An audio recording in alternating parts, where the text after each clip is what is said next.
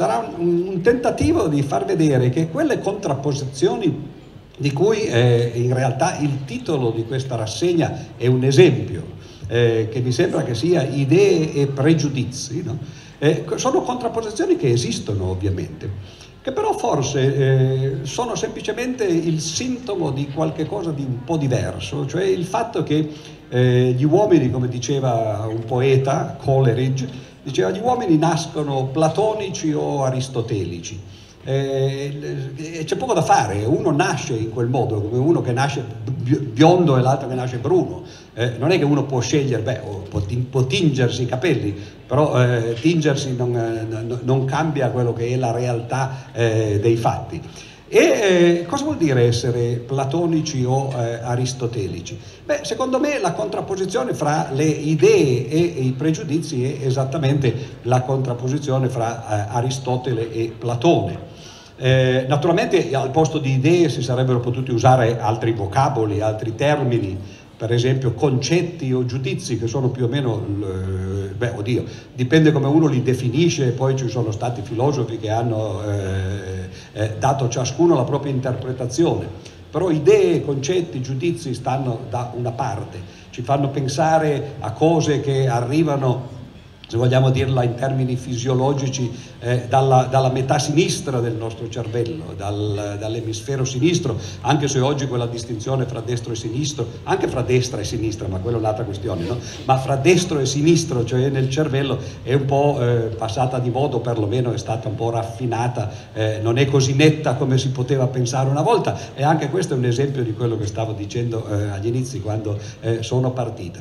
Quindi idee, concetti e giudizi stanno da una parte Dall'altra parte che cosa ci stanno? Le cose che sono contrarie a quelle, contro i concetti ci stanno i preconcetti e contro i giudizi ci stanno i pregiudizi. E eh, contro le idee beh, non c'è proprio una parola no, che, eh, che, ci vada contro, però eh, Oriana ne, eh, stasera ne ha citata una che potrebbe essere appunto il contrapposto delle idee, che sono le superstizioni. Ora però se uno guarda per esempio l'etimologia delle parole, beh, si accorge che eh, queste parole eh, in realtà una volta significavano cose molto diverse. Per esempio idea, che noi usiamo continuamente, per l'appunto anche nel titolo appunto di una rassegna, eh, in realtà eh, quando eh, Platone l'ha, l'ha, usata nei suoi dialoghi, eh, che deriva da eidos, eh, eidos voleva dire in realtà una cosa un po' diversa, voleva dire forma. forse qualcuno sarà sorpreso di sapere, soprattutto coloro che hanno studiato filosofia saranno sopra, gli altri non lo sanno, quindi non sanno che cosa diceva Platone. Però eh, pensare che eh, il, il, motivo per cui Platone ha sviluppato la sua teoria delle idee, per l'appunto, era, eh, era un motivo scientifico. C'era la matematica ormai da molti secoli, eh, in realtà da millenni però eh, la matematica greca fatta di teoremi, di dimostrazioni, di assiomi, di argomenti, eccetera, e soprattutto di oggetti matematici che erano gli ovvi oggetti che uno può pensare quando pensa alla matematica, cioè i numeri da una parte e le figure geometriche dall'altra. E eh, i numeri erano passati di moda perché eh, andavano di moda all'epoca, un paio di secoli prima, all'epoca di eh, Pitagora. Poi, eh, come forse qualcuno saprà, eh, Pitagora scoprì eh, delle cose indicibili, delle cose che non si dovevano nemmeno divulgare, scoprì che i numeri non erano sufficienti per descrivere la realtà per esempio scoprì che se voi prendete un quadrato e fate la diagonale del quadrato, non c'è nessuna unità di misura che sta un numero esatto di volte sia nel lato che nella diagonale. Questo è strano perché uno potrebbe dire, beh certo la diagonale è più lunga, magari però prendo una misura piccola a sufficienza, in modo che poi magari qui ci stanno 50 volte no? e qua ce ne stanno 30 no? e così via. Invece la famosa scoperta degli irrazionali eh, portò eh, appunto i greci a capire che eh, c'erano quantità che non si potevano misurare con la stessa unità di misura. Erano quello che si chiamavano incommensurabili, non c'era una misura che permetteva di misurarle eh, entrambe. E allora cosa fecero? Fecero quello che eh, gli psicanalisti mi dicono che sono già passati altri psicanalisti, eh, no, altri non nel senso che io sia, ma eh, ci, ci, sono stati degli psicanalisti anche in questa rassegna, no? eh, fecero eh, una rimozione, come l'avrebbe chiamata eh, Freud, cioè decisero di non parlare più dei numeri, poiché i problemi erano nati con la geometria, Uno dice parliamo solo di geometria, non cerchiamo di fare la geometria mettendoci dentro i numeri e siamo contenti di quello. E dopo un paio di secoli, appunto, quando arrivò Platone, no, lui si fece la domanda ovvia che si poteva fare, dice ma che cosa sono questi oggetti della geometria? La geometria parla di triangoli, di quadrati, di cerchi, di, di, di figure appunto geometriche, di curve e, e lui si, si, si, pose il problema, cosa sono questi, questi oggetti? Uno potrebbe dire, beh, sono, oggetti come gli altri che vediamo nel nostro mondo, no? ci sono le pietre, ci sono gli orologi, le, le, le, le, cose che ci stanno intorno e ci sono anche i triangoli. Chi di voi non ha mai visto un triangolo no? o un quadrato? E Platone, se fosse stato qui, o, o il suo Socrate, che era eh, l'uomo di cui lui faceva il ventriloquo, lui diceva di parlare in nome, in nome di, di, Socrate, appunto, avrebbe fatto delle, delle domande, dice, ma siete sicuri di aver mai visto un triangolo? E eh, tutti probabilmente direbbero, beh certo, l'abbiamo visto, se non l'abbiamo visto ve lo disegniamo adesso no? e lo vediamo. E Socrate avrebbe continuato a dire, mm, non sono mica così sicuro, perché cosa dicono i matematici dei triangoli? Che sono fatti di tre segmenti, no? tre segmenti retti, cioè i punti sono messi tutti in fila uno all'altro, no? in, in modo che se uno li guarda in prospettiva ne vede uno solo. E se uno guarda il triangolo che qualcuno di voi ha in mente, che è disegnato su un foglio di carta, per esempio, che è fatto di pezzettini di grafite, se uno lo guarda col, eh, col microscopio poi si accorge che questi pezzettini di grafite, cioè certo quando uno li allarga no, sono, sono tutt'altro che messi in fila. E uno può dire, vabbè, uso la microtecnologia, no? la, la, nanotecnologia, ci metto insieme degli atomi no? tutti ben fila, ma non ci riesce a fare quello che veramente è un triangolo. Cioè, in altre parole, se uno ci pensa bene, i triangoli non esistono nel mondo reale. E allora Platone si chiese, ma eh, non esistono, ma noi ne parliamo, e dove stanno? Allora inventò questa idea, questa, questa teoria, no? eh, che si chiama appunto teoria delle forme, perché Eidos appunto voleva dire forme, la teoria delle forme geometriche.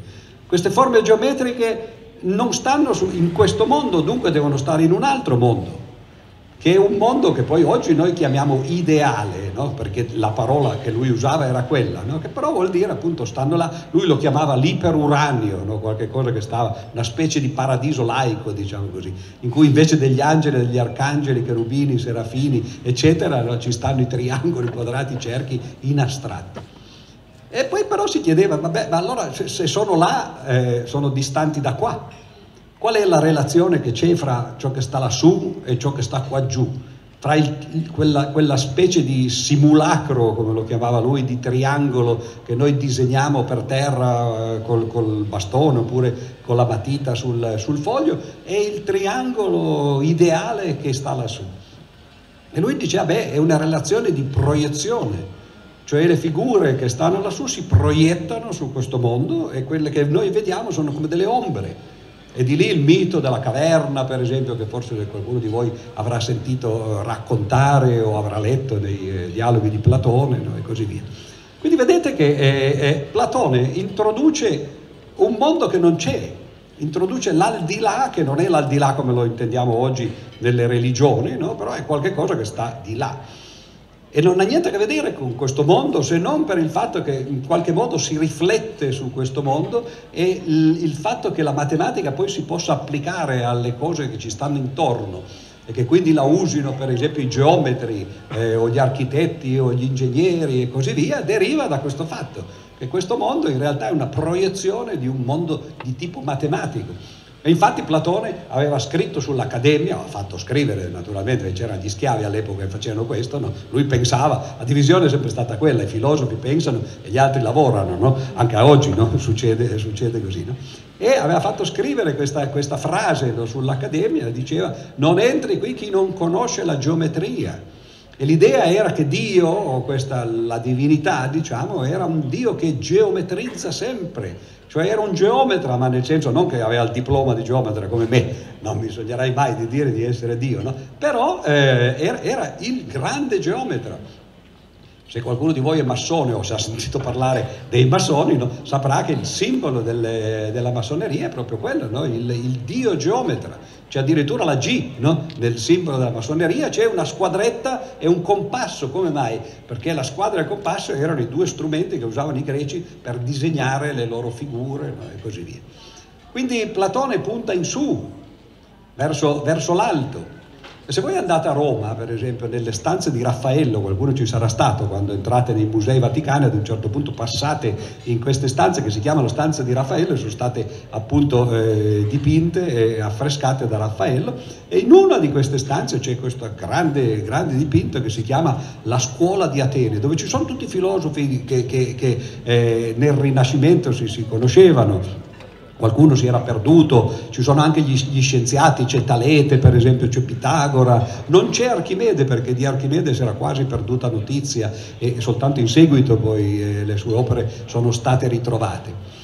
E in questo eh, dipinto, diciamo, in questa raffigurazione delle scuole d'Atene, ci sono tutti appunto questi messi intorno così, eh, tra l'altro quella è una meravigliosa applicazione della matematica alla pittura in quel caso lì, no? un classico esempio di prospettiva centrale. E dove va il punto di fuga della prospettiva centrale? Va a finire in mezzo alle due figure che stanno al centro di questa figura, che sono in piedi, maestose, tutte con i loro capelli lunghi, la barba lunga e così via, no? e che sono Platone da una parte e Aristotele dall'altra. E Platone appunto punta col dito in su, perché dice io guardo lassù, guardo all'altro mondo. E invece Aristotele ha il dito che punta in giù, il libro che ha eh, sotto braccio è la sua etica, l'idea che si potesse descrivere, si potessero descrivere le regole del comportamento umano in una maniera razionale. E invece Platone aveva il Timeo che era un dialogo pitagorico in cui lui raffigurava l'universo attraverso quelli che si chiamano, per quel motivo, proprio perché lui ha usato quel dialogo, che si chiamano solidi platonici. Lui associava gli elementi, gli, gli, i, greci erano fortunati, gli antichi. Noi se dobbiamo studiare gli elementi eh, andiamo al corso di chimica e ci dicono ah sì gli elementi più usuali sono 92 no? c'è la tavola di Mendeleev no? dobbiamo imparare no? quanti, quanti eh, protoni hanno nel nucleo quanti elettroni hanno eccetera e, e poi ce ne sono molti altri la, la tavola fi, finora arriva fino a 118 elementi e può arrivare in teoria perlomeno fino a 137 oltre no si sa che più di 137 elementi non ci possono essere per motivi che se volete nelle domande vi chiedete e, e, e vi dirò. Ma eh, i greci invece eh, avevano una tavola eh, degli elementi molto semplici, avevano quattro elementi, no? terra, aria, eh, acqua e fuoco. No? E Platone aveva cinque solidi, che erano il tetraedro, il cubo, l'ottaedro, il dodecaedro e l'icosaedro. Erano troppi perché eh, gli elementi erano quattro e, e, i solidi erano cinque. Lui ne prese quattro e li associò ai quattro elementi e l'ultimo che gli rimaneva in mano, che era il dodecaedro, lo associò all'universo. E questa era l'idea di Platone, che la matematica potesse descrivere il mondo. No? Però la matematica era qualcosa che stava lassù e invece Aristotele qualcosa che guardava qua giù. Questa è l'idea, no? eh, le idee di Platone no, sono in realtà il contrario di quello che oggi noi chiamiamo idee, cioè di qualcosa di razionale, sono qualcosa di irrazionale nel senso che eh, non appartengono nemmeno a questo mondo, sono quello che noi chiameremmo la metafisica. E la metafisica sta contraria alla fisica. Quando uno dice idee e pregiudizi, idee e preconcetti, potrebbe dire semplicemente no, fisica e metafisica i preconcetti, i pregiudizi, le superstizioni stanno tutte nella metafisica. Ora non so quanti di voi saranno d'accordo su questo, ma metà probabilmente, non so se vi siete già divisi in tutti i fisici da una parte e tutti i metafisici dall'altra, però la maggior parte della gente, cioè coloro che non studiano le scienze, e la fisica eh, per i greci era quello, physis era la natura, quindi no, oggi la fisica è qualcosa di estremamente circoscritto, studia una certa parte della natura, il livello delle particelle, no, così poi quando si sale agli atomi arriva la chimica, quando si sale alle molecole arriva la biologia no, e così via. Oggi la, la, la, scienza è stratificata, ma per loro era tutto, tutto lo studio eh, del, del, della natura fatta con i mezzi razionali, con quelli che oggi noi chiameremmo la scienza. La metafisica invece, e purtroppo per noi, è tutto il resto. La contrapposizione è, è tra coloro che eh, studiano le cose attraverso la, la, la ragione, diciamo così, e coloro invece che vedono il mondo attraverso l'istinto, che sono però due cose complementari, non è che siano eh, l'un contro l'altro armata, sono due modi diversi di vedere il mondo. Ora però certo che se uno dice che la metafisica, eh, che contiene tra l'altro praticamente tutto, tutto, tutto, ciò che è inventato, tutto ciò che non sta nel nostro mondo reale, fisico, no? e quindi l'umanesimo per esempio, le arti, la pittura, la musica, la filosofia, la religione, no? tutto quello di cui noi ci cibiamo praticamente, perché quando guardiamo un film, quando leggiamo un libro, quando guardiamo una, un'opera d'arte, no? tutto quello è là, no? sono mondi ideali, ideali appunto nel senso di Platone, non, hanno poco a che fare con il nostro mondo, nella migliore delle ipotesi hanno a che fare nello stesso modo in cui Platone ce lo diceva, come proiezioni, sono raffigurazioni ideali di quello che poi in realtà c'è eh, nel, nel, mondo in cui, in cui viviamo. I romanzi raccontano storie, Ora eh, va benissimo raccontare storie, ci mancherebbe altro, no? però bisogna sapere che sono storie, non bisogna crederci, perché poi se uno crede alle storie, no? poi si dice che va dietro e conta storie no? e, e, finisce male, naturalmente. La religione, per esempio, la religione anch'essa è là, ci parla dell'altro mondo, di dove si va, eh, di dove si era prima della nascita, di dove si andrà dopo la morte, come se noi non sapessimo che in realtà eh, prima della nascita eh, non c'eravamo e dopo la morte non ci saremo. Quindi, eh, insomma, dove vai? Esattamente da dove venivi, no? non, ti non, ti preoccupi da dove sei arrivato, no? perché ti dovresti preoccupare di dove andrai, che è lo stesso posto, tra l'altro, appunto, cioè da nessuna parte. No? E, eh, però quelle cose lì sono quelle che ci affascinano. Sono quelle che in realtà, appunto, ciascuno di noi fruisce come spettatore e, e sono le cose belle anche della vita, tra l'altro, perché la ragione in un certo senso è arida, è qualcosa di freddo, no? si dice, eh, eh, se, anzi molti odiano addirittura la matematica. Eh, ci sono scrittori, filosofi, eh, religiosi, eccetera, che, che, pensano che sia semplicemente il linguaggio del diavolo in un certo senso. E hanno ragione, perché diavolo cosa vuol dire? La parola diavolo, tra l'altro come forse sapete, eh, non c'è nella Bibbia perché è una parola greca e, eh, e, non ha niente a che fare con quegli esseri eh, un po' da, da, da film dell'orrore eh, che, che, si rappresentano ogni tanto nell'arte sacra, no? Eh, o eh, quando uno va a vedere tutti questi capolavori, no? il giudizio universale per esempio e così via, vede questi esseri no? strani così. Eh, diavolo è una parola greca che, eh, che indicava il cuneo, capite? Quelle, no, una cosa fatta a cuneo che serviva per spaccare le pietre. Uno metteva il cuneo dentro una, una piccola spaccatura della pietra, poi gli dava un colpo col martello no? e questo faceva da, appunto da cuneo no? e spaccava. E diabolè era quello, era la divisione. E che cosa c'è di diabolico nella divisione? Beh, questo è interessante perché Dio quando parla, eh, in realtà Dio pa- n- non ha distinzioni nel, nel, nel, nella sua mente, se, se esistesse Dio, no? e se Dio avesse una mente, no? non avrebbe distinzioni.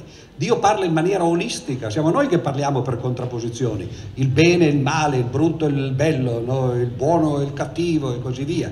E infatti l'albero che c'è nel giardino dell'Eden? E, e, che cosa dice Dio? Non mangiate quel frutto perché poi saprete la distinzione fra il bene e il male, o fra il vero e il, e il falso. No? Dio non voleva che gli uomini sapessero queste cose, perché sarebbero vissuti eh, eh, se, senza coscienza praticamente. La coscienza è quello che ci dice eh, cosa sta da una parte e cosa sta dall'altra, poi siamo noi che dobbiamo scegliere da che parte andare, da che parte sta il bene e eh, da che parte sta il male. E quindi vedete che c'è questa contrapposizione, le idee, i preconcetti sono, sono quelle cose lì. Pascal aveva eh, un modo diverso di raccontarla e, e, e questo lo dico per, per, far vedere che in realtà, benché le parole siano negative, preconcetto, pregiudizio, superstizione, eccetera, in realtà poi eh, sono cose che tutti noi abbiamo. E Pascal lo diceva con quelle cose che molti di voi avranno letto, se siete golosi soprattutto perché eh, le scrivevano una volta, io adesso purtroppo non posso più col colesterolo, ma dentro i baci perugina, no? eh, quando aprivate i baci perugina c'era sempre questo pezzettino, un po' come eh, i fortune cookies dei, dei, dei, dei, cinesi che ce l'hanno copiato da noi, no? che si aprono e dentro c'è una massima così. E una delle massime più, più famose dei baci perugina è, è, quella che poi si usa sempre da parte degli umanisti, dei religiosi, eccetera, no? per dire qualche cosa che gli scienziati dovrebbero conoscere, e cioè che il cuore ha delle ragioni che la ragione non conosce. Quella è una frase bellissima. E, e, e che cosa voleva dire Pascal? Pascal era un matematico, eh, prima di di, di, di, battere la testa proprio nel senso letterale, perché come voi saprete eh, ad un certo punto della sua vita Pascal eh, era in carrozza a Parigi, è passato su un ponte, il Ponte Neuilly, e, e, e questo ponte eh, eh aveva ovviamente delle buche, la carrozza eh, con, un, con, una ruota andò a finire dentro una buca, Pascal diede un colpo di testa eh, così e, e, da quel momento eh, effettivamente ebbe dei problemi, poi gli fecero poi l'autopsia, dopo morto ovviamente, no? come di solito si fa, no? e, e, scoprirono che effettivamente aveva una lesione cerebrale che gli procurò dei, dei guai enormi, per esempio aveva, aveva problemi a sedersi come mi, sede, come mi, siedo io, come vi sedete voi eh, questa sera, no, non nel senso della posizione, ma se, no, se, non era vicino a una parete si sentiva cadere nell'abisso e così via. Cioè, oggi noi magari ci scherziamo su queste cose, ma dal punto di vista psichio, psicologico, psichiatrico, doveva essere una vita molto, eh, molto, molto eh, dura. E, e, soprattutto nell'ultima parte della sua vita divenne un, un, un, religioso fanatico. Chi di voi ha letto i pensieri di Pascal si sarà accorto che a parte alcune frasi come questa qui che vi ho citato, il resto sono cose da, che, che, fanno drizzare i capelli. No? Per una persona come lui che aveva fatto dei teoremi meravigliosi nella matematica, che era stato uno degli inventori della geometria proiettiva, del calcolo infinitesimale, no? e poi eh, succede così, no? ogni tanto qualcuno ha incidenti. Ma cosa voleva dire Pascal in quel frammento dei pensieri in cui dice appunto che il cuore ha delle ragioni che la ragione non conosce? Stava parlando di matematica, tra l'altro, questo se lo dimenticano tutti quelli che eh, citano questa frase, anche perché forse l'hanno letta solo per, facendo un peccato di gola, no? mangiandosi il bacio perugina, no? e altro non sono andati a vedere. Ma è una mezza pagina in cui lui dice, noi matematici, sta parlando di matematica, dice, noi dimostriamo dei teoremi. Ora, come si dimostrano i teoremi? Si parte dagli assiomi no? e poi si segue la ragione, eccola qua, una dei, dei, dei, dei due corni del dilemma, le idee Seguo la ragione, le regole della logica, vado dagli assiomi no, fino alle conclusioni, quelle sono eh, le ragioni della ragione.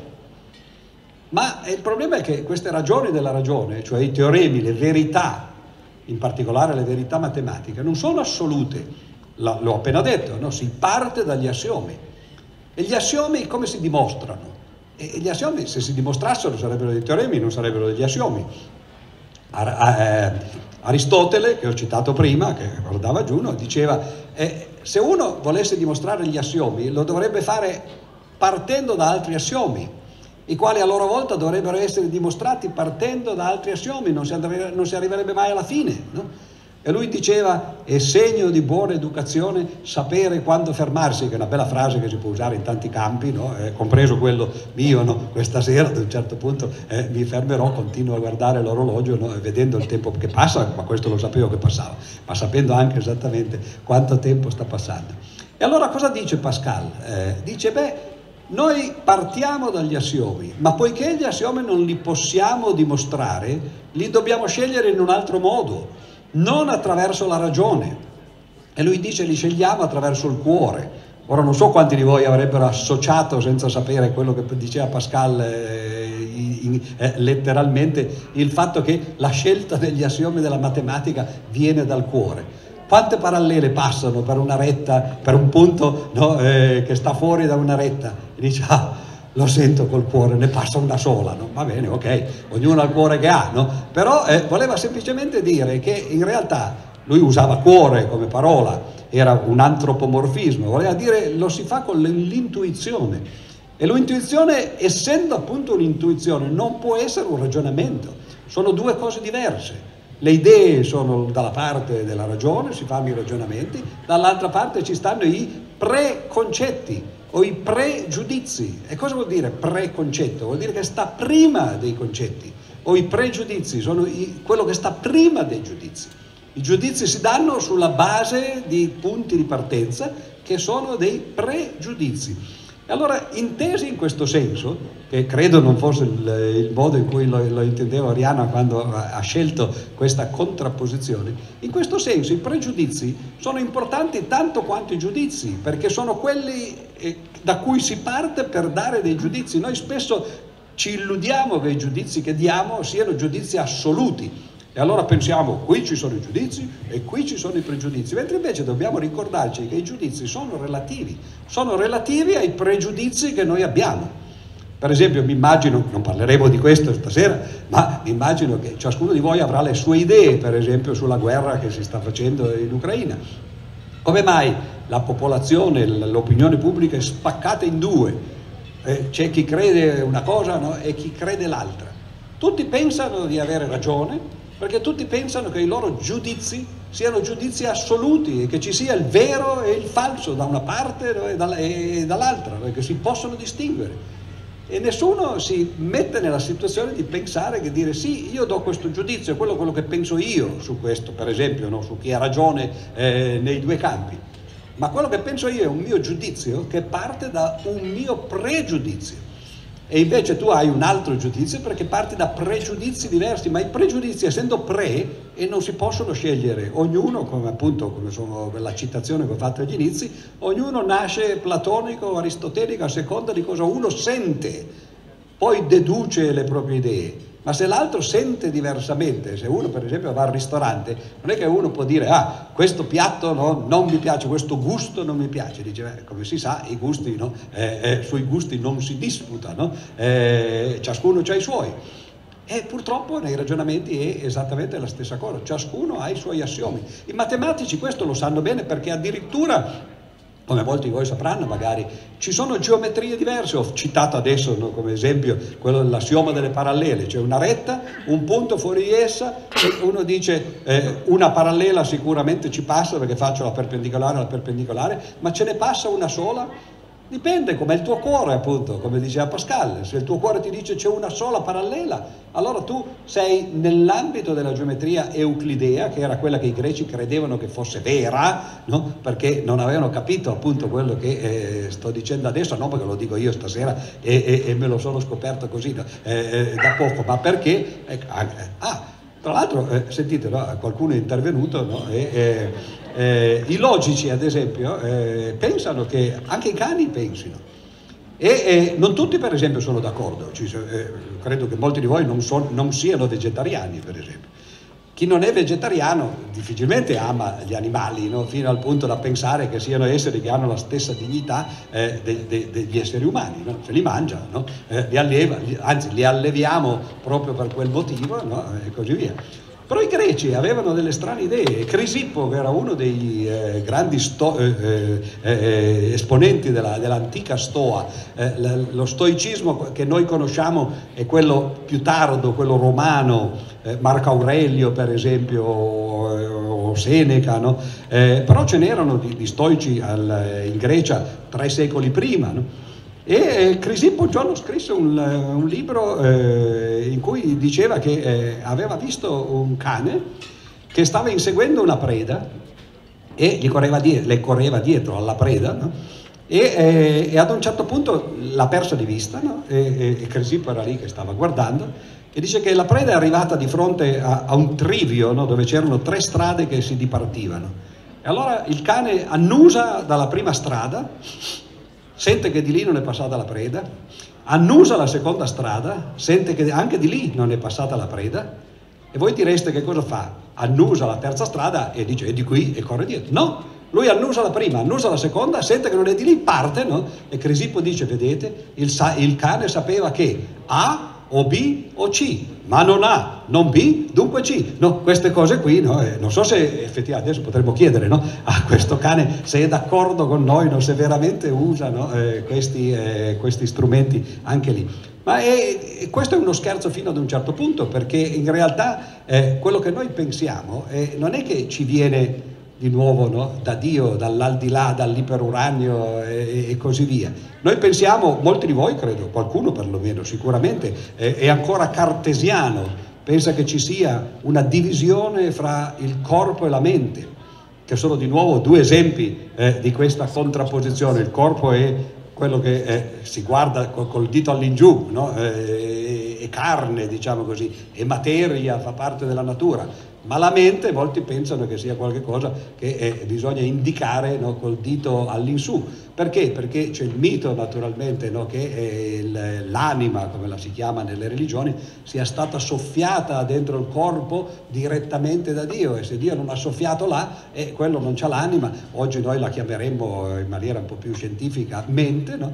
Però ormai eh, la scienza sta decostruendo queste idee, la mente è un'idea metafisica pure quella è un'idea da cui noi partiamo, non è che abbiamo trovato che c'è la mente sezionando il corpo no? e così via, ci siamo accorti che quando il corpo si dissolve in realtà si dissolve pure la mente.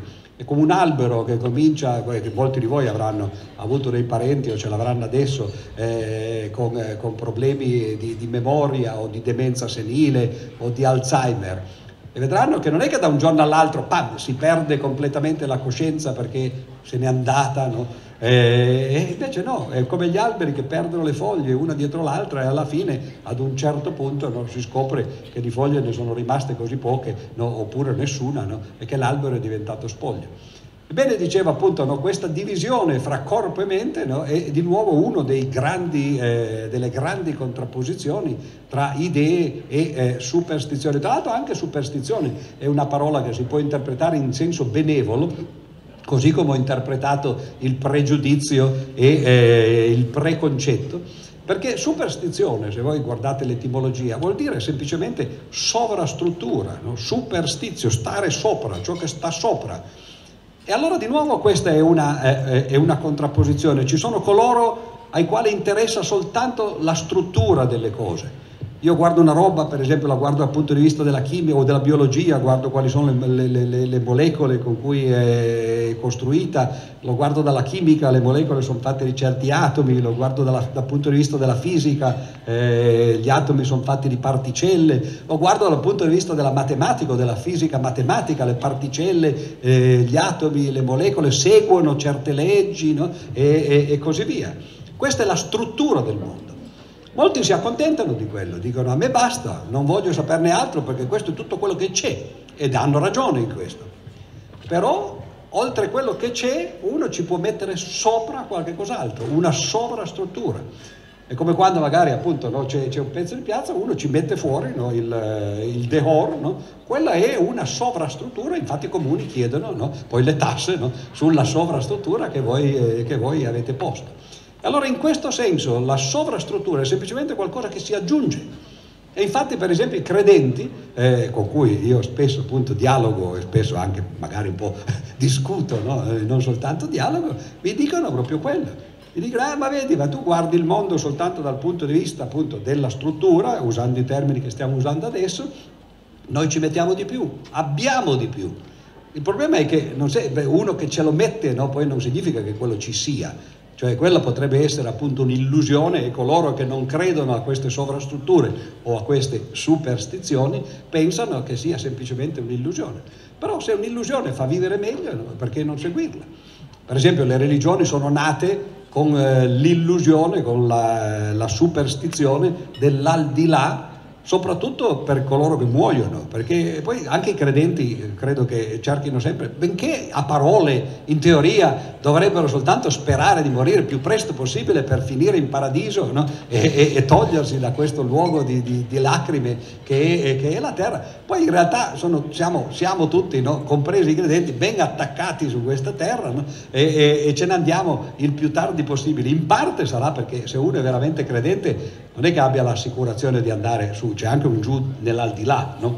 E quindi magari dice, insomma, no? magari finisco dall'altra parte, no? in mezzo ai diavoli, anche se non esistono, sono soltanto cunei, no? eh, però magari mi potrebbe male. Ma dall'altra parte, secondo me, c'è anche un po', credo, eh, il, il risultato del fatto che in fondo nessuno crede veramente perché le cose che crediamo sono quelle che eh, tocchiamo con mano, infatti non a caso ci sono queste espressioni, le vediamo con i nostri occhi, tocchiamo no, con, eh, con le nostre mani e così via. Uno si può illudere che ci siano queste cose e naturalmente se si illude vive meglio perché magari una persona cara muore, se ne va, e l'idea che non la vedrai mai più, che non avrai mai più la possibilità di, eh, di, di parlarle no? e così via, e, quella è una cosa difficile da sopportare. C'è gente che non la sopporta, come sappiamo, a volte la pena è così grande che, che si finisce addirittura di decidere di, di non voler più soffrire. No?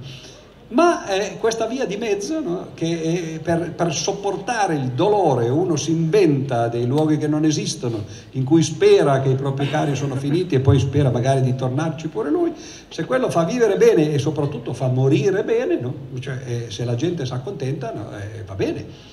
Il problema è che non è una scelta questo, la fede non è una scelta ma è quello che continuo a ripetere di, quella, di quella citazione di Coleridge, è nascere in un modo o nell'altro. Sono coloro che nascono platonici, nel senso appunto generalizzato di questa parola, che poi hanno tutte queste belle cose dall'altra parte, in aggiunta a quelle che invece tutti noi abbiamo, perché in parte siamo aristotelici, eh, naturalmente eh, eh, tutti eh, in, in un certo modo. Questo era quello che volevo dire, naturalmente eh, ero partito con l'idea, perché a tavola parlavamo facevamo pettegolezzi in realtà che appartengono no, alla parte delle superstizioni, dei pregiudizi, dei preconcetti, no, su alcuni eh, colleghi eh, che, che, sono venuti a parlare, no, con i quali tra l'altro sono amico, vedo che eh, Oriana eh, preoccupata si avvicina al tavolo, al, al cosa da dirmi hai finito, quindi non cominciamo queste cose. Però eh, la cosa interessante è che io ho molti amici che, che, la, la, che condividono, diciamo così, no, il, il, eh, questa compagnia di giro no, che, eh, che, siamo un po' diventati, andiamo a fare conferenze da una parte e dall'altra, ognuno ha il suo ruolo. Ci sono coloro eh, come me che, che, cercano semplicemente di riportare eh, il, diciamo così, il discorso eh, su, su, cose concrete, su, sulla parte appunto che, che guarda in giù, no? sulla struttura, no? sulla ragione no? e così via.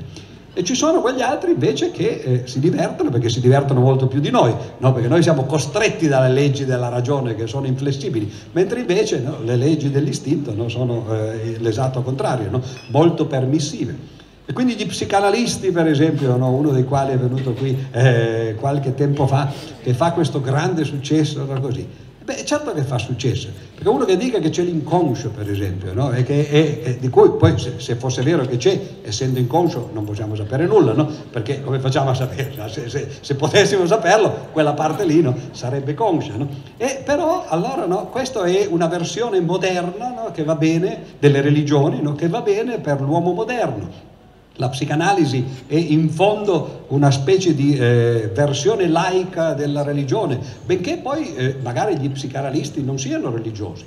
Per esempio Freud, che è l'iniziatore di questa, eh, di questa disciplina, eh, beh, Freud in realtà poi eh, era ateo, benché fosse di origine ebraica, ma non credeva, ha scritto un bellissimo libro che si chiama eh, L'avvenire di un'illusione, che era un, un il tentativo di raccontare quale sarà l'avvenire della religione, lui la chiamava una illusione per l'appunto.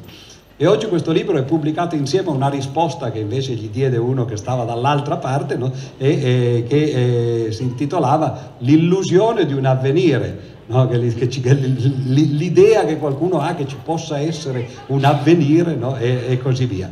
Ma è sempre il cane? No? Questo? Ho sentito dei, dei rumori. Come? a bambini, ups, no, no, no, a volte però non era ancora un qualcosa di eh, strutturato dal punto di vista linguistico. E, eh, però se uno guarda bene la, religio- la, la, la psicanalisi si accorge effettivamente che la psicanalisi è strutturata come se fosse una religione ci sono queste funzioni religiose, uno va a confessarsi, invece di andare a confessare i peccati da un prete, va a raccontare la, la propria vita da uno psicanalista, dove quello lo sta a sentire, no? eh, uno psicanalista che conosco, di cui non faccio il nome perché eh, no? eh, una volta eh, io ero un po' scettico sul fatto che eh, eh, lui praticasse la psicanalisi secondo le regole o, o le non regole di Lacan, anche Recalcati lo fa, ma non è lui, questo è per evitare no, di dire che poi magari lo dico in maniera indiretta, era un altro. No? E, e Lacan diceva che chiunque può fare lo psicanalista. E questo signore di cui sto parlando è uno che aveva una formazione scientifica che a un certo punto si è messo a fare lo, lo psicanalista, a praticare la psicanalisi. Io sono, ero e sono un po' scettico su questo. E lui mi ha detto guarda, tu devi capire una cosa, che la gente farebbe qualunque cosa pur eh, di, di, di, trovare qualcuno che le sta a sentire. E forse la psicanalisi è proprio questo, si sono inventati l'uovo di Colombo cioè uno si siede, non, sta, non, non, fanno nemmeno finta di stare a sentire, perché si siedono dietro di modo che uno no, no, non li possa vedere che, che dice, ah, dice, guarda, quando finisce questo, no? e così via, no? e però no, uno parla, paga per parlare e per potersi sfogare e così via. La più bella definizione che io conosca della psicanalisi quando tornerà Recalcati, ma gliel'ho detto una volta, non gli è piaciuta, eh, è quella che ha, che ha, de, ha dato Nabokov come voi sapete, grande scrittore eh, che scrisse lo, tanti bellissimi romanzi, eh, anche molto sofisticati tra l'altro, sia come concetti che come linguaggio. E ne scrisse però a un certo punto uno che ebbe il, eh, il grande difetto di fare un enorme successo no? e, e, e questo dà sempre fastidio a tutti gli altri che successo non ce l'hanno, e si chiamava Lolita che già l'inizio di Lolita dice subito che è tutt'altro di quello che uno si può immaginare se ha visto solo il film, per esempio, perché ve lo ricorderete, ah, ti è piaciuto anche a te, eh, eh, vi ricorderete la frase iniziale di Lolita che inizia proprio così dicendo Lolita e poi c'è un'analisi del, della disposizione della lingua no? e, e, dei suoni che, che, che, che, queste tre sillabe Lolita de, eh, vengono generati dal fatto che la lingua gira dentro la bocca, subito quello vi dice. No? Ma poiché uno ha scritto questo libro e ovviamente gli psicanalisti sono volati addosso a Nabokov e hanno cominciato a dirgli ah sì certo professore con la ragazzina eccetera, tu l'hai scritto, dice ma me lo sono inventato, oh te lo sei inventato, c'hai un inconscio, non sono le cose che tu pensi, no? sei un porco no? e così via. No?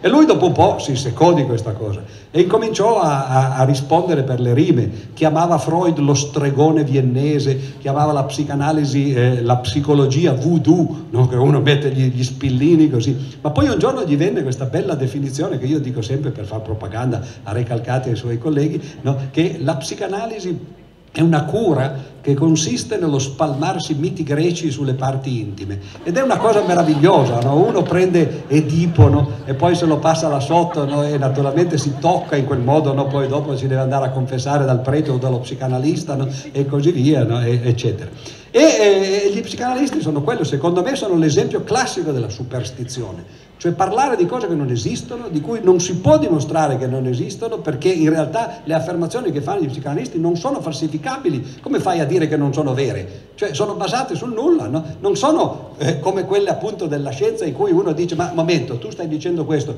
risaliamo fino a che arriviamo agli assiomi e uno dice ah ma questo assioma per esempio no, col mio cuore io non l'accetto no? e quindi non accetto nemmeno le tue conseguenze. Là non ci sono ragionamenti, ci sono semplicemente delle, degli ukase come si potrebbero dire, delle dichiarazioni di verità. I religiosi sono esattamente la stessa cosa, solo che loro ti dico, te la raccontano in una maniera un po' diversa.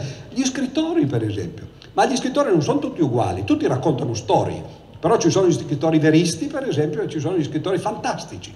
Gli scrittori veristi cercano vicino, di essere il più vicino possibile a quell'altra parte, la parte appunto dei ragionamenti, no? Verga per esempio, o benché qualcuno si possa stupire, il primo Dostoevsky. Se voi avete letto il primo romanzo di Dostoevsky che si chiamava Povera gente, quello è romanzo, non lo, non lo riconoscereste nemmeno se uno non vi dicesse che Dostoevsky cioè diresti ma questo no, assolutamente non è lui, era un romanzo appunto alla maniera di Verga eh, in cui si raccontava la, la, la, storia di questi poveracci proprio che vivevano eh, nella, nella, San Pietroburgo del, de, de, dell'Ottocento, della seconda metà dell'Ottocento, vivevano di rimpettai uno con l'altro in queste case fatiscenti, non avevano una lira, si lasciavano un regalino, erano un uomo e una donna, si eh, lasciavano regalini magari sul tappeto, si scrivevano queste lettere, quello è un romanzo epistolare fare così.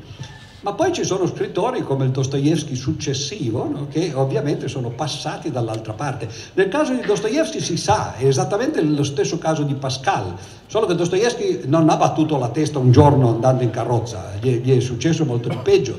Voi lo saprete, no? la storia di Dostoevsky in breve è, è, è la storia tragica di una persona che aveva un fratello che era un terrorista, come lo si chiamerebbe oggi, e, e che attentava o perlomeno pianificava di attentare alla vita dello zar e, e, e facevano riunioni questi, questi, terroristi e Dostoevsky andava anche lui ogni tanto perché eh, c'era suo fratello, finché un giorno arrivò una retata, li arrestarono e, e li condannarono eh, tutti, a morte li condannarono. E, e, e Dostoevsky racconta, in, eh, per esempio nell'Idiota ci sono due o tre pagine bellissime in cui qualcuno si chiede, dice ma come si sarebbe sentito un condannato a morte portato di fronte al plotone d'esecuzione? E uno legge quelle, quelle, quelle pagine e si accorge che ah, dice questo, questo sa di che cosa parla, certo che lo sapeva, perché lui è stato portato di fronte al plotone d'esecuzione, gli è stato messo il cappuccio, è stato legato al palo, ha sentito rullare dei tamburi, gli è stata letta la sentenza di condanna a morte, ha sentito l'ordine di puntare i fucili, fuoco e non si è sentito niente invece perché eh, dice, ah, era tutto uno scherzo, perché lo zar invece li aveva graziati semplicemente, gli aveva dato il, eh, il confino a vita, li aveva mandati nei campi di concentramento, però da vivi. E lui ebbe la, la sua seconda crisi di epilessia quel, quel giorno la prima l'aveva avuta quando suo padre era stato ammazzato da un servo e quindi eh, eh, avevano perso appunto il, il genitore no? e, e, poi però non gli era mai più venuta da bambino dopo, dopo quel, quell'episodio. Da quel momento lui eh, eh, incominciò di nuovo a soffrire di epilessia e quindi la condanna gli fu tramutata in una condanna al Gulag, come l'avrebbe poi chiamato eh, Solzhenitsyn molti, molti, anni dopo, un secolo dopo praticamente. E, e, che cosa successe? Successe che si trovò in mezzo a gente che, che, che era condannata per motivi eh, comuni, cioè erano quasi tutti prostitute e, e assassini. E, e, per dieci anni lui praticamente non poté leggere nessun libro, gli era stato proibito di leggere se non la Bibbia. E voi potete capire che dopo dieci anni di confino e, e, di campo di concentramento, uno che era uno scrittore che ha letto solo la Bibbia e che ha parlato solo con assassini e prostitute, cosa fa? Scrive Delitto e Castigo, scrive i fratelli Karamazov, no? così diventa uno scrittore di tutt'altro genere e diventa un predicatore. Infatti eh, qualcuno dei russi, eh, eh, compreso Nabokov tra l'altro, no? Eh, lo, e non solo Nabokov, no? ma tanti altri, Bunin per esempio, eh, Tolstoi stesso. No? Tolstoi diceva de, del, del, eh, dei romanzi di Dostoevsky, dice i suoi romanzi sono, mal- Dostoevsky è malato, è malato proprio nella testa, e i suoi romanzi sono malati come lui. Dostoevsky sta da questa parte ed è però la parte che ci affascina perché noi siamo affascinati da, da, da queste perversioni, eh, da, da, questi pensieri contorti e così via, quasi come se fossimo dei guardoni che andiamo a vedere lì. L'altra parte è la parte razionale, ma non possiamo chiederla a Dostoevsky, o meglio, ce l'aveva prima appunto, il primo Dostoevsky era così. Tolstoi, che ho appena citato, stava dall'altra parte invece. Tanto che Thomas Mann, quando eh, fece un saggio su, su, eh, su, su un romanzo di Tolstoi, eh, eh, disse lui, Thomas Mann, che, che, stava anche lui dalla parte di Dostoevsky, no? disse in realtà eh, Tolstoi era, era lo scrittore della carne, cioè stava in questo mondo, scriveva di cose che accadono, la guerra, la pace, gli amori, eccetera. E Dostoevsky invece scriveva di queste cose qua, no? dell'esistenzialismo, del male di vivere e così via. No? Poi Tolstoi è finito come lui, perché poi alla fine della sua vita, come saprete, l'ultimo romanzo, Resurrezione, no? è finito male anche lui. E l'ultima settimana della sua vita aveva aperto sul, sul, tavolino da notte i fratelli Karamazov e poi scappò dalla moglie da, dalla quale aveva voluto scappare per tutta la vita, è scappato gli ultimi sette giorni della sua vita e poi morto in un casello ferroviario, eccetera. Ma mi accorgo che sto, eh, non dico divagando, perché sto facendo esempi di contrapposizioni tra, appunto, tra le idee, i pregiudizi, tra la fisica, la metafisica, tra la ragione e, e, e l'umanesimo, no? eh, anche all'interno dei vari campi, cioè ci sono scrittori che stanno più da una parte e quelli che invece stanno più dall'altra. La stessa cosa vale per i filosofi. I filosofi possono essere filosofi della scienza, filosofi analitici, di cui probabilmente voi non sapete né il nome né avete mai visto perché non vengono invitati no, eh, ai festival, eccetera, anche perché sono più noiosi. La filosofia della scienza è un'analisi dei concetti, quello che faceva Platone tra l'altro, che diceva che quali sono gli oggetti della matematica. Oggi uno si chiede quali sono gli oggetti della scienza, come funziona effettivamente la fisica, la chimica, eccetera, e uno dice, beh, beh vedetevela fra voi. E poi ci sono quegli altri filosofi che sono i filosofi che seguono principalmente eh, gli esistenzialisti, Husserl, che era un matematico tra l'altro, era partito come matematico allievo di, di un grande matematico che si chiamava Weierstrass, poi è partito per la tangente anche lui come Dostoevsky, no? e poi soprattutto Heidegger il grande impostore, come lo vedrebbero coloro che stanno dall'altra parte, no? Ma invece no, il grande santone, come lo vedono quelli come Galimberti, e anche lui è venuto, no? credo. E quindi, no? vedete che, e come mai però noi siamo affascinati da tutti questi, da Recalcati sulla, eh, sulla psicanalisi, da Galimberti che ci racconta Heidegger, eccetera, e che tutti, tra l'altro, hanno tutti la verità in mano. Cioè, se li sentite sembrano no, che stiano scolpendo col martello e, col, eh, e, e, e con lo scalpello, no? e dice la verità, boom, boom, boom, boom, boom, boom. E per finire, visto che il tempo sta passando ed è passato forse quello che mi è concesso, eh, per, per, cercare di, di, di, di, far capire come anche dentro le lettere delle parole a volte si nasconde questa contrapposizione, vi, eh, vi dico brevissimamente in 30 secondi un paio di anagrammi eh, che, eh, che, una volta ho, detto appunto a Benedetto XVI, il quale come voi sapete aveva, ovviamente lui stava da questa parte qua, no? eh, cioè la filosofia alla Heidegger, no? ovviamente Dostoevsky, il grande inquisitore, forse anche perché si sentiva no? raccontato quasi in prima persona da quell'episodio del grande inquisitore, essendo stato per 28 anni al, eh, o 23 anni, adesso non ricordo più, al Santo Uffizio e così via. E lui ce l'aveva con quelli eh, dell'altra parte che dicono la verità è relativa. No? È relativa in che senso? Lo diceva pure Pascal, no? È quello in che senso? Cioè è relativa perché la verità è, è, è qualcosa che tu dimostri a partire da punti di partenza per l'appunto, no? E quindi è relativa agli assiomi, se cambi gli assiomi cambiano le verità. E lui invece diceva no, assolutamente, la verità è assoluta, è quella che dico io, ma per, la dico io perché me l'hanno detta no, qualcuno, eh, c'è, c'è, un libro su cui è scritto tutto. Tra l'altro ah, c'è, c'è, questo da dire su quelli che stanno da questa parte, eh, ed è che eh, le loro verità, tra l'altro, le prendono nei luoghi più improbabili perché uno dice eh, sono religioso no? e poi prendo le verità dai Vangeli, no? che sono cose che sappiamo no? estremamente storiche, sono nati duemila anni fa per, per, per, la predicazione a un popolo di analfabeti, eh, se uno li legge in maniera spassionata non è che ci sia tutta questa saggezza dentro, anzi spesso succedono delle cose che sono abbastanza poco credibili. Ve ne racconto una, tanto per, soltanto per farvi dire, per, però per non... Eh, diciamo così, offendere nessuno, ve la racconto in maniera metaforica, cioè non sulle vite di Gesù, ma sulla vita di Pitagora. No? E voi sapete che Pitagora eh, si dice che sia esistito, no? però eh, insomma, la storia, no? eh, noi non c'eravamo. Ci sono delle vite di Pitagora, in particolare Giamblico ne ha scritta una, ma ce ne sono tre, eh, in realtà quelle famose, che sono però molto successive alla, a, agli episodi di cui in teoria si racconta. Però uno non ha mica bisogno di sapere quando sono state scritte per, per sapere se ci sono delle cose sensate oppure no.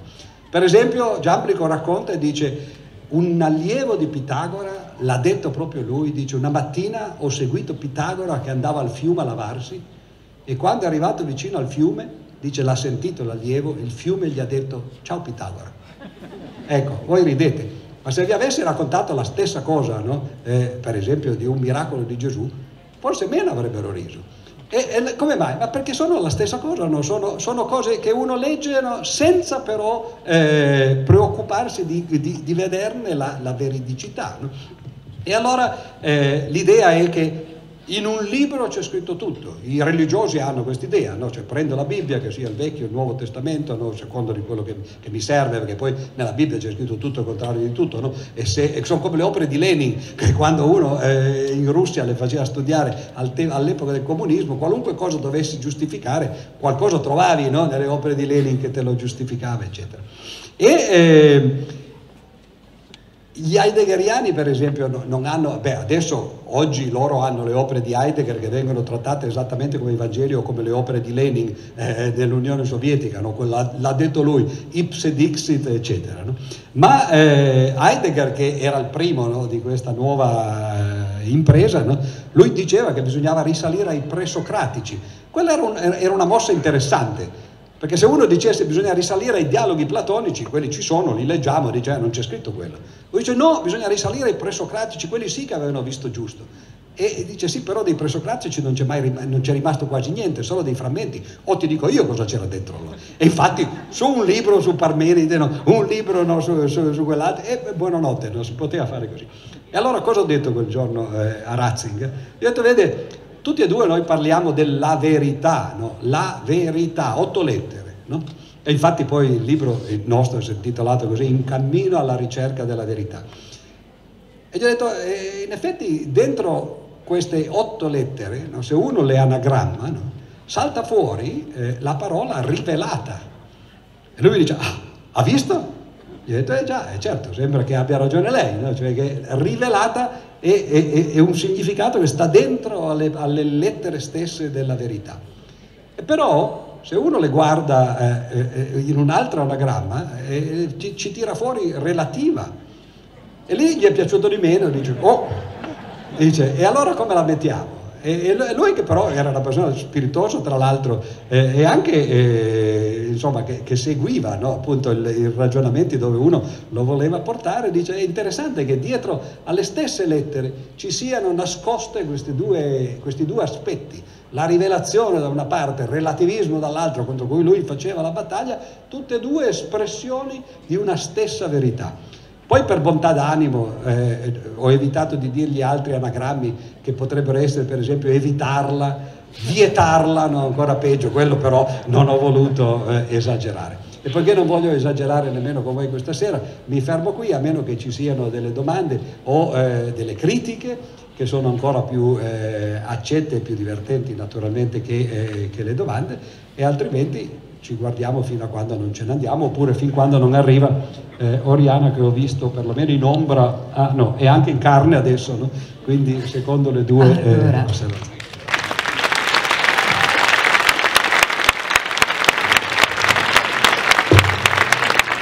eh, ringraziamo il professor Pier Giorgio Di Pretti